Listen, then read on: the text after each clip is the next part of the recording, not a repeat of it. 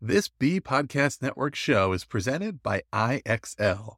IXL's all inclusive online teaching and learning platform simplifies edtech needs and accelerates achievement in 95 of the top 100 U.S. school districts. IXL delivers personalized learning across a comprehensive pre K 12 curriculum, including math, language arts, science, and social studies, and it helps you assess student performance through actionable real time insights at every level of your school or district. This one solution performs work that typically requires dozens of different tools. Want to find out why so many leading districts trust IXL? Visit ixl.com forward slash BE. That's ixl.com forward slash BE. TL Talk Radio, Season 7, Episode 11.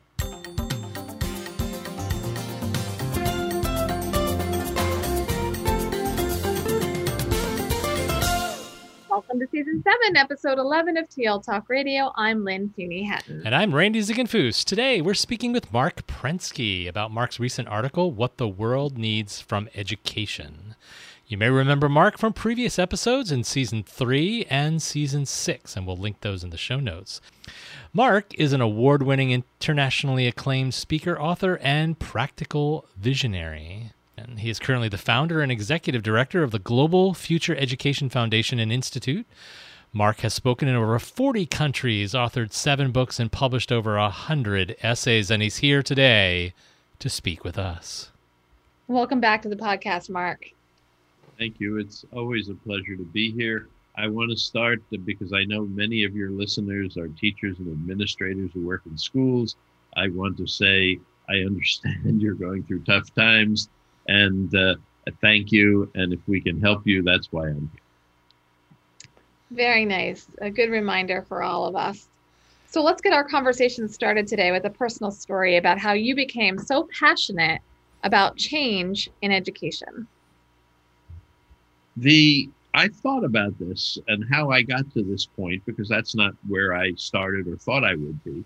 But I think it be, it's because in all the education that I had, and I went through a lot of it, I have three advanced degrees, and, and so I spent a lot of years in education. I don't think there was a single time when somebody came to me and said, Marc, I see who you are. And given who you are, if you maybe if you develop one or two things, but you would be really great at doing this. And so I'm going to help you do that. And you will be great. And I, with all the teachers, probably a hundred or more that I've had, I don't think a single one did that. So that is, so I started to think about how come we are delivering this thing to kids, but we're not actually thinking about the kids from their own perspective, from how they want to be helped, how what they see, what advice, what guidance, what can could we do for kids? And when I say kids, I mean all the kids. I just started the 2 billion kids program to see if we can do things like this for every kid in the world because they're not all high tech. They they're just really a different set of beliefs and a different point of view. And that's I think as I kept thinking about that, that's what really brought me into this world of of how we raise our kids. So I love that idea, and it, it, makes me think like, what would the world be if we said that to every kid or every young person, or how about every adult that never had that said to them, like you said, would probably be I, a pretty amazing world. I think it's it's really true, and the uh, the, the one example that I use a lot is that when I was in my 30s, I took one of these little tests uh, that you to help you self with self understanding, and the answer came back that people with your answers to these questions and your uh, ways of thinking often go into R and D. Well, I was in my 30s, and nobody had ever even said those words to me. I'd never heard them. I didn't even know exactly what it was. But when I thought about it, I said, oh, yeah, that's what I do. I invent new things and I bring them to prototypes and and and that's exactly what I do. So to me, the most important things that there are in the world for kids is knowing is is having beliefs that you really believe that are important to you not that other people believe and then self understanding to say well what really do i believe what are my strengths what are my interests what are my passions what are my dreams and how do i realize those so you're clearly a thought leader in this arena. And uh, we will link your article and numerous articles uh, in our show notes. But we want to talk about um, the What the World Needs from Education article. And uh, you have a lot of provocative uh, sentences in the article and headings and things like that that get us to think. So let's um, let's hit one of those that's early on in the article. Rest in peace, 20th century education. Rest in peace. Tell us more about what you're thinking is behind that. Yeah. And in fact, that article was originally titled and, and, and is going to be published in South Africa of all places, as why 20th century education can't be fixed. It and what I say is that I don't knock it. It was fantastic in the 20th century. It we all got it. It increased literacy enormously. It increased many other things. It was a fantastic tool in the 20th century. And therefore, people got together and said, we should give it to everybody. And so we have UN SDG 4 that says we should do this to everybody. And Nelson Mandela, who said education is the most powerful weapon we can use to change the world. And those things were true in the 20th century, but they're not true anymore. They're not true. We don't need to give what we had in the 20th century to everybody because we're in a whole different world with a whole different relationship with technology and tools and opportunities and capabilities. The most powerful weapons to change the world is not just education, it's accomplishment and empowerment and have being able to have impact. So that's not what education is about. It's what it used to be about. And so the idea of taking this 20th century artifact which is essentially what we have, and then laying on more what I call icing, incremental changes in education. Laying on these incremental changes without changing the cake, because the cake remains, you know, math, language, science, and social studies. I call it the mess and math, English, science, social studies. Without changing that cake, and it's really a mess of detail, not that the subjects are wrong, the details, the amount of detail we go into is very wrong. So, bottom line is, I say it would be great if we could create something else that was appropriate for the 21st century. And I think we can. But I don't think we'll do it by incrementally changing or improving the 20th century education for lots and lots of reasons it's just not right for the future. If we create something alongside it and let people decide which way is better, I think a different way will quickly take over. So, in your article, you indicate that um, this time is even more momentous because of two huge changes that are happening simultaneously. Let's talk a little bit about those two big ideas. The first idea we all know about. It's technology has changed. So that kids are incredibly empowered. So that one of the examples I give is if any of us in this call had moved from the US to a rural part of China uh, in the 20th century and we somehow took a job there in a Chinese company, uh, we couldn't function at first. We would have to do years of study, or we would have had to have done in advance years of study to speak the language, to communicate, to read, to write, to even they use, you know, numbers sometimes that are different than ours. So that would have been incredibly difficult. Now, if any of us were to do that and show up with our smartphone, we could do it all instantaneously. We could communicate, we could speak, it would translate automatically as we spoke. We could read anything in Chinese we could we could do any kind of arithmetic or whatever it is that we needed to do in Chinese. And that's a capability, a huge capability that is totally new in the 21st century. And that is what everybody soon is going to have. And it's going to get much, much, much, much better and more effective. So, so many of the things that we did to prepare people for the 20th century world, where they were isolated, where they lived in individual communities, where cultures were very separate, uh, those things we don't have to do anymore. And we certainly don't have to do them if we think not of today, but of 10 or 20 years from today. Our kids are going to live in the second half of the 21st century, not the first half when we're still living. So we really need to think about how to maximize these. So that's the first thing is technology. But the second change that I think is even more powerful and where we probably have a bigger divide than we do than the digital divide is in beliefs. Because in the 20th century, up till now, we've mostly believed that kids were not powerful. And why did we believe that? Because they weren't. They couldn't do much to change the world. You know, they could stand outside like we did, like Greta Thunberg started to do outside the parliament and with a sign and protest. That's not a huge amount of power. But now, in the 21st century, they are powerful.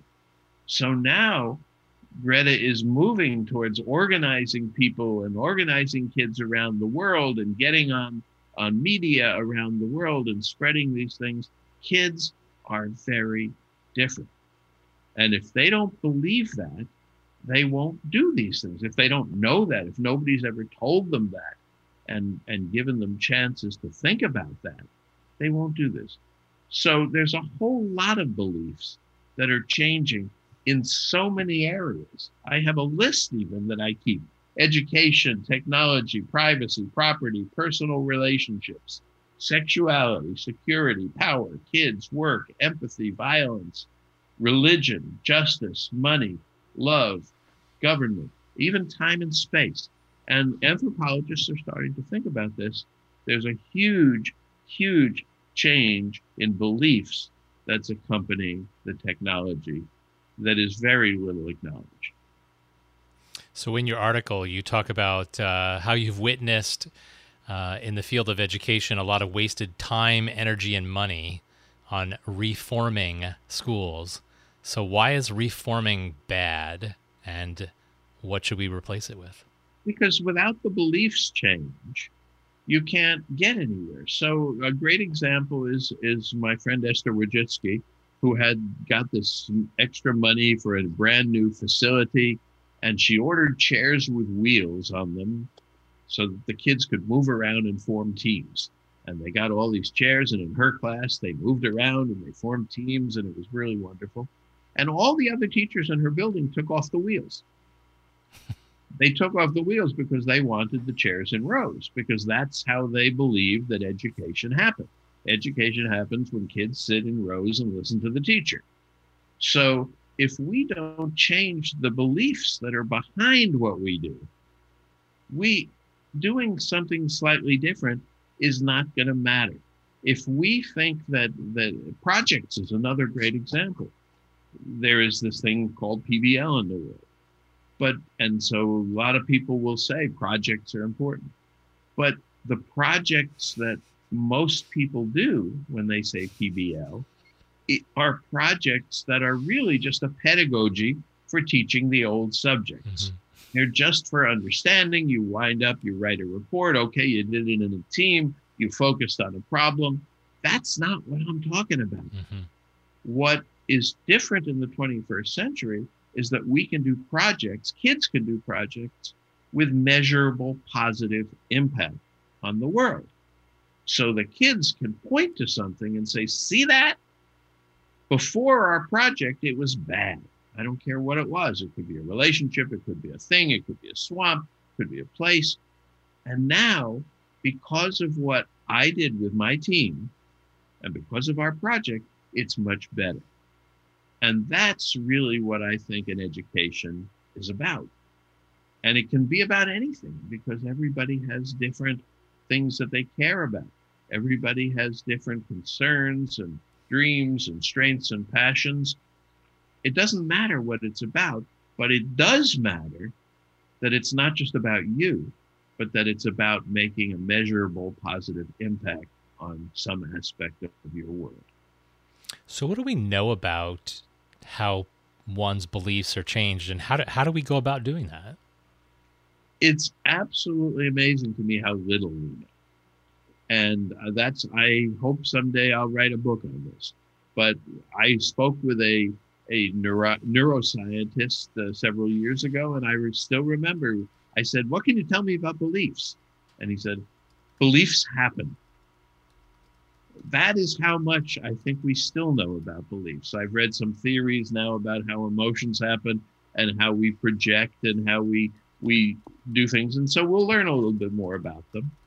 We know ad hoc some ways to work on changing them, and we know how difficult that is through psychotherapy and all this for personal beliefs.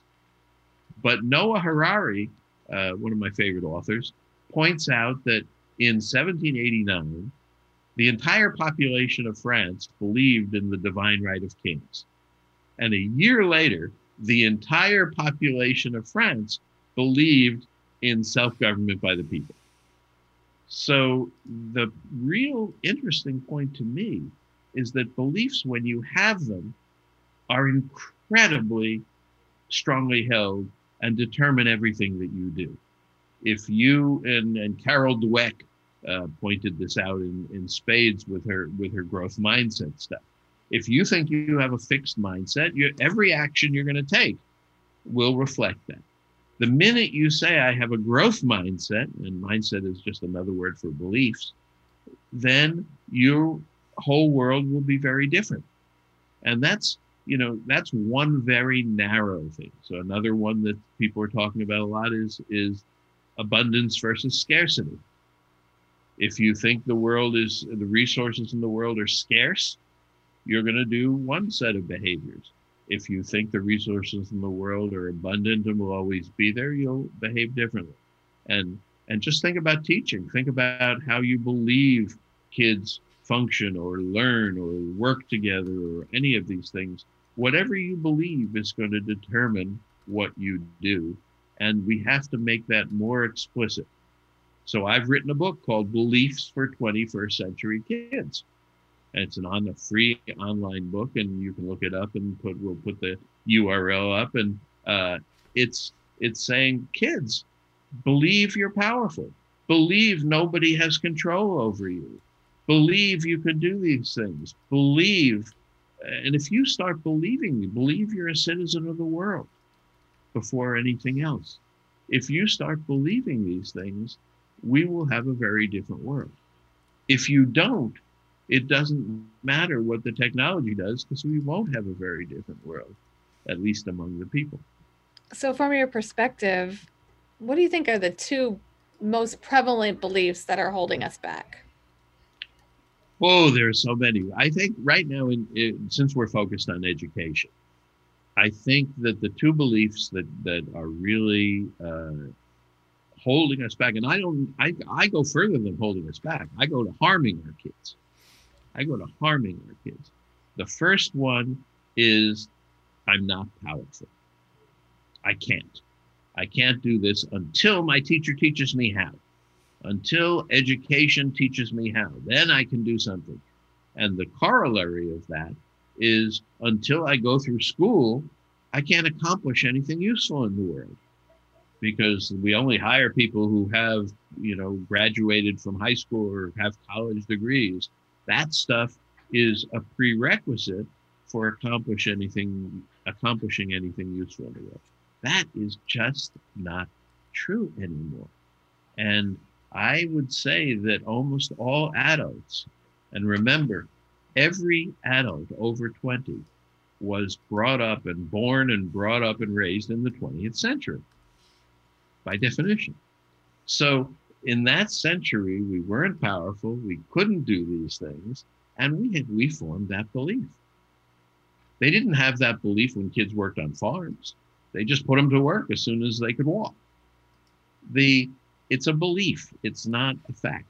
That's what's so important. And let me add why it harms people. I remember a, a young lady when I was doing one of my early uh, student panels, uh, and I asked her, Do you play video games? And her answer was, No, my parents deprived me. Hmm. And guess what? Depriving somebody of something they need and want and that is not bad for them is harm. That's a lot to think about. yeah, you know, it's interesting to be the, the to find the people who think this way around the world.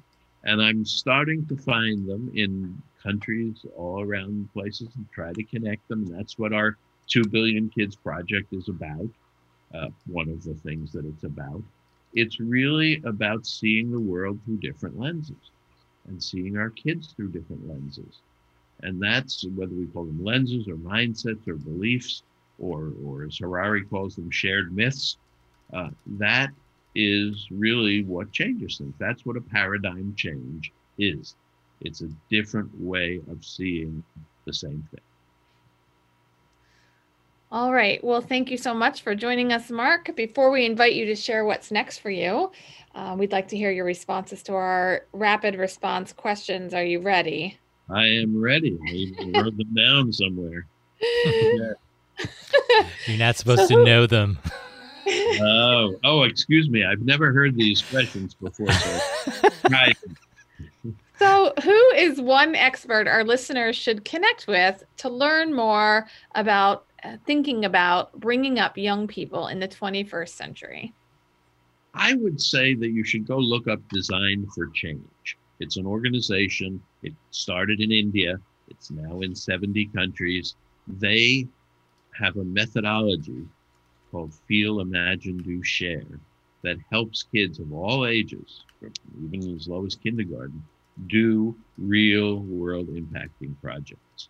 And they are probably in your country. They're certainly in the U.S. And you should find out more about them. Uh, I think it's. Uh, I'm not sure what their U.S. Uh, URL is, but the world one is dfcworld.com. It we is, will find it and link it in the show notes. It is designforchange.us. I got it here. I will put it in the show notes. Okay, design at US. They'd love to hear from you, and they can certainly give you some valuable help. All right, next question. If you were recommending one book to our listeners, what would it be? I can never do just one, but but I'm gonna. I, there are three that I'd like to talk about. The most interesting person I've read in a long time is you well know Yuval Noah Harari, and if you haven't read, started with *Sapiens* and read all his three books, I think you're missing something important. Another book is Thinking Fast and Slow by Daniel Kahneman. Uh, and that uh, shows up human foibles more than anything else. And the third book, which may be more controversial, it's certainly not known as well, is called Human Accomplishment. And it's by Charles Murray, who is infamous for some of his other work. I won't even mention it. Uh, but in this case, he's a statistician, and he tried to figure out how many people in the world actually created human culture in the way that we remember their names. And he started counting column inches in world encyclopedias. And he found that that number of people is incredibly small. It's certainly under 5,000. It's probably less than that.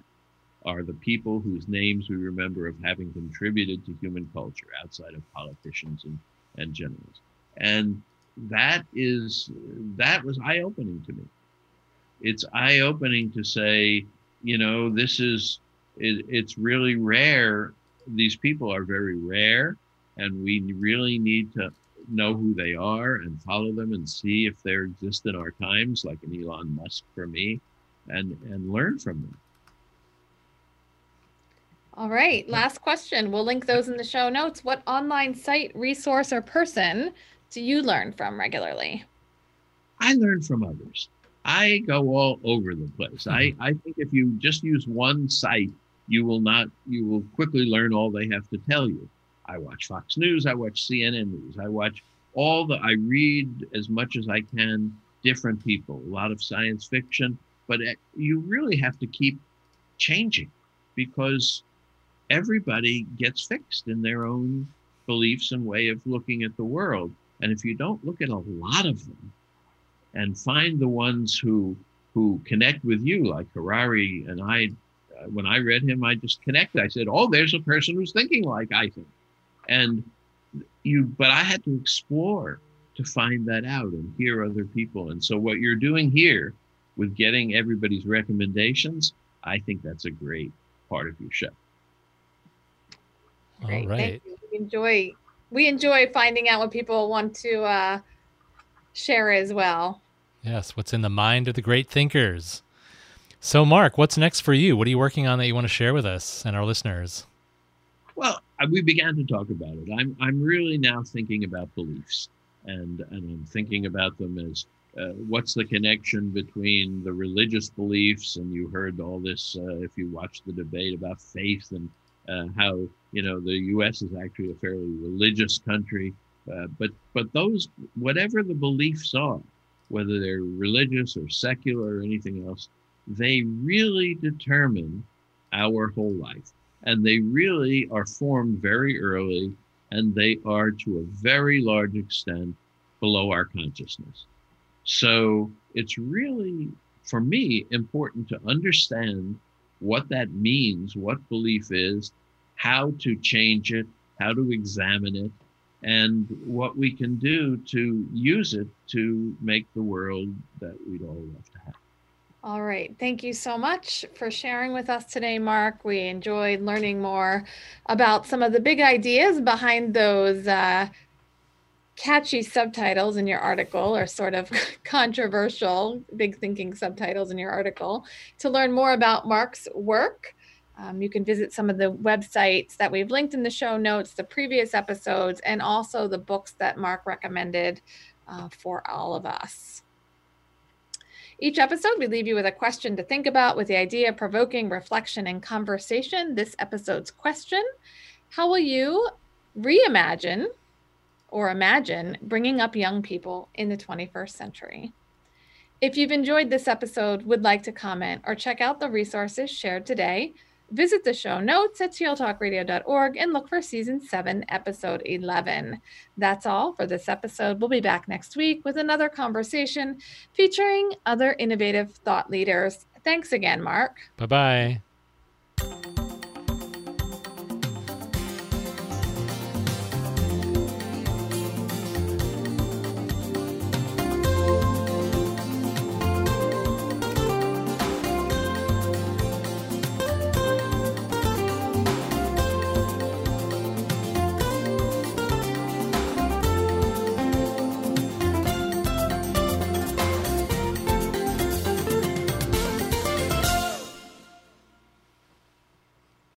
Want to simplify your school's technology, save teachers time, and improve students' performance on state assessments? You can do it all, but don't waste another minute. Head straight to ixl.com forward slash BE to learn how IXL's research proven teaching and learning platform can help you achieve all of these goals. That's ixl.com forward slash BE.